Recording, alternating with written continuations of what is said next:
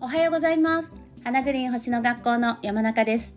2月9日金曜日です。よろしくお願いします。明日はいよいよ水亀座で新月です。ね楽しみにしてました私も。やっぱり冥王星がね水亀座に入って最初に迎える新月ですから水亀座でね。これはもうスペシャルですよって、まあ、ずっと言ってきましたけれども今日は明日の水亀座新月をサビアンシンボルからねそのメッセージを読み解いていこうかなと思います。明日の新月は水亀座20度で起こります。ということはサビアンは1度足して読むので21度ということになります。えー、水亀座21度のサビアンシンボルは幻滅し絶望した女というんですけれども、まあ、サビアシンボルを聞いただけではねなんかこう意味がねちょっとよくわからないと思うんですが、えー、っと私の大好きな、えー、スタクロさんのサイトから、えー、この「幻滅し絶望した女」というね水亀座21度のサビアシンボルのまあ、目指す方向性というところがあるんですけどそこちょっと、えー、読み上げていきたいと思いますので、えーと、どれがね今の自分にピンとくるかいくついくつかというかいくつもあるので、えー、ちょっと抜粋して、えーと、皆さんにご紹介するので自分に当てはめてあこれかなっていうのをねちょっとそういう意識で聞いててください。まず1つ目。目的や理想を軸にしてそれを叶えるためにぶれないで行動していくこと。仕事や大きな目的のために純粋に貢献できる自分を作るために努力すること。理性を働かせて感情や欲求を統制すること。目的を達成するための邪魔なもの無駄なものを大胆に取っ払い合理的効率的に行うこと。休んだりせずに義務を完璧に果たすために人生のすべてを投げ打って取り組むこと。ストイックに禁欲的な生活を自分に課して目的に没頭すること。逆境での回復力や強く生きることを学ぶこと。孤独の中で自分の内面に直面し環境の過酷さに耐える必要がある。常に未来に希望を抱いていくこと。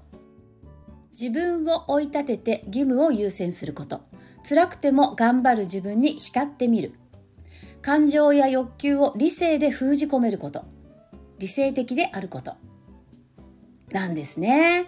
なんかどれもすごくこう本当に何て言うのかな水亀座のその理性という部分とそれから未来という部分。そそのそれを使って、えー、行動していくっていうなんかそういう、うん、自分のね感情とかに流されずにそれこそほらほら ほらってことで何日か前に私あの情に流されずに理性でなんとかってブログ書きましたよねそういえば。今思い出したけど。そうそう。まさにそういう感じ。そう情に流されずになんか書いたよね私何日か前にね。理性で行動していくじゃなくてなんだっけ？忘れちゃった。そうついねこう辛そうな人を見るとさ寄り添いたく寄り添いたくなってしまうけれども自分が幸せにできる人と自分は役に立つことができない人がいる。みたいな記事を書いたと思うんですけどもね、はい、まさに本当にこの「明日の新月」っていうのは、えー、自分の理想とする未来のために、まあ、あらゆるものをねえー、それこそストイックに自分の目的を追行していくそういう度数みたい。明日の新月。どう？いかがですか？皆さん。ね。どう？な自分に当てはめた時に何やってこうってね今あのひらめきましたか？ね。うん。あの何て言うのかな。この度数ってその個人的な欲求とかにね関心が向かなくなっていくっていう度数なんですって。私がこうしたいとか私がこれを手に入れたいとかねそういうその個人的な欲求にはもう関心が向かなくなるっていう段階この水亀座の21度っていうのがね。で大きな理想を優先させていく。要するに何て言うかな世界をもっと良くしたいとか社会をもっと良くしたいとかね。その世界とか社会を進化させていくために自分のこう限られた命時間をもう全力をかけて、まあ、注ぎ込んでいくエネルギーを。その要するに大きな目的を優先させる。ちょっと日々の自分のなんかこう楽しみ喜びとかね。そういうものの欲求ではなくって、えー、もっと大きな理想、えー、それから地球全体それこそなんだろう地球貢献とか社会,、まあ、社会貢献世界貢献ヤギ座が社会貢献だとするなら水亀座は世界貢献地球貢献ですよね。そうそうそうなんかそれがすごく強く出ている度数なのかなという、うん、気がします。皆さんにとって自分にね当てはめた時になんかこう大きな理想ってどうですかね？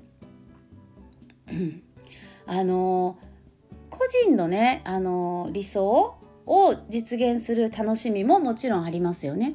でもその私たちはやっぱり地球に住んでいて社会の一員っていうね風に考えた時にやっぱり世の中全体とか地球全体のために自分が何ができるかとか、えー、そそれに対して自分が何か行動していくことの、まあ、やりがいとか生きがいみたいなものってねすごいあると思うんですよね。であのそっちの方がむしろ、えー、大事な時代になっていくのかもしれないですねこれからね。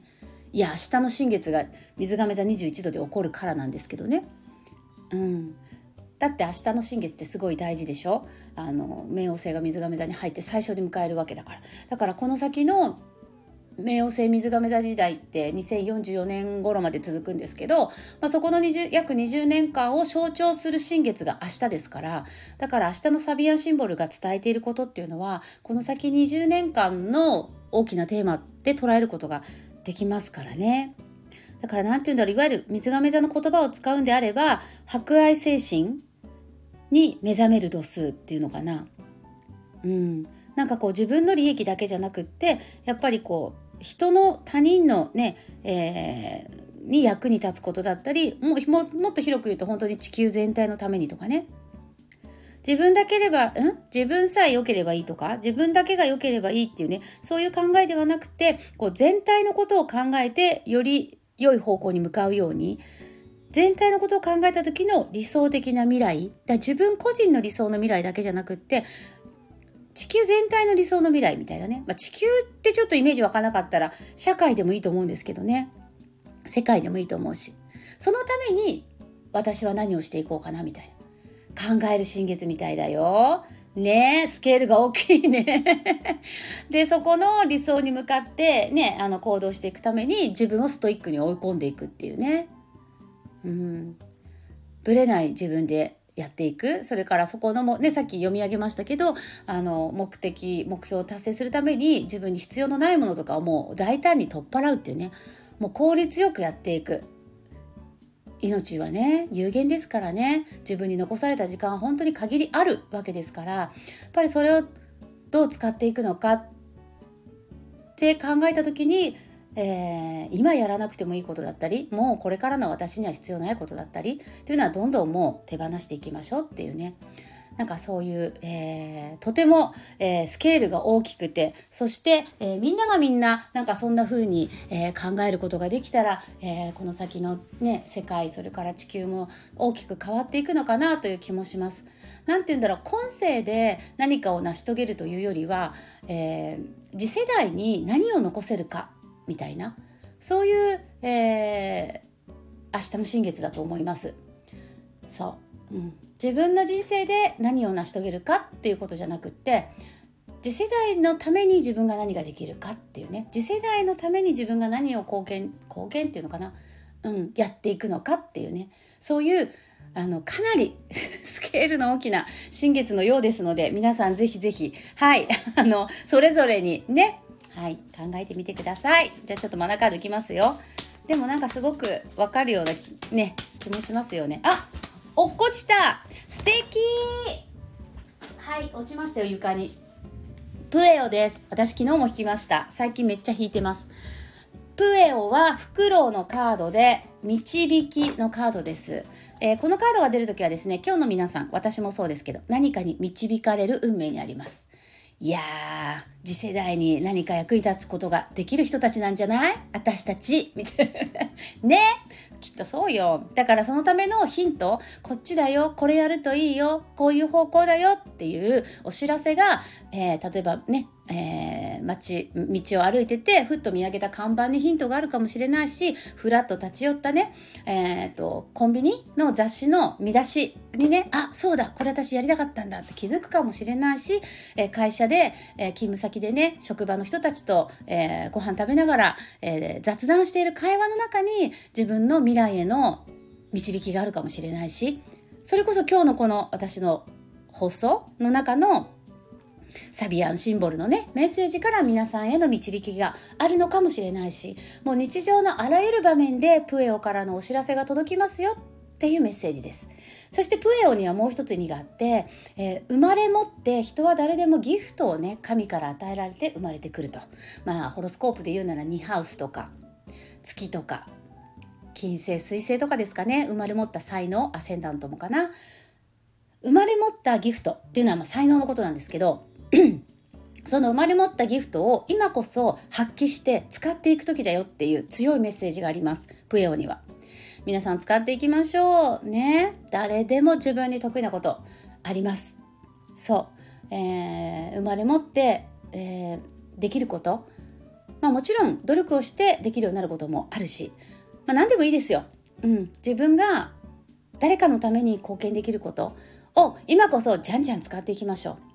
っていうメッセージもありますので、まあ、どれがピンとくるかはね人それぞれだと思うんですが参考にして、えー、今日一日がねあの素晴らしい楽しい一日充実した一日に、えー、なったら嬉しいなと思います。私も今日はですね、えー、収録したり編集したりして、えー、仕事を早めに切り上げて、切り上げる予定なんですけど、切り上げて、えー、新月前日なので、岩盤浴に行きたいなと思っています。ね、皆さんもどうぞ素敵な一日をお過ごしくださいね。そして明日、えー、素敵な新月をお迎えください。新月ですからね、やっぱりあの気づいたこととか感じたことはぜひメモに取って手帳に書いてみてください。はい、明日はちょっと放送ができないんですけれども、また週明け、多分話すことがたくさん溜まって長くなるかもしれませんけど、はい、また来週の、あ、月曜日祝日か、火曜日か。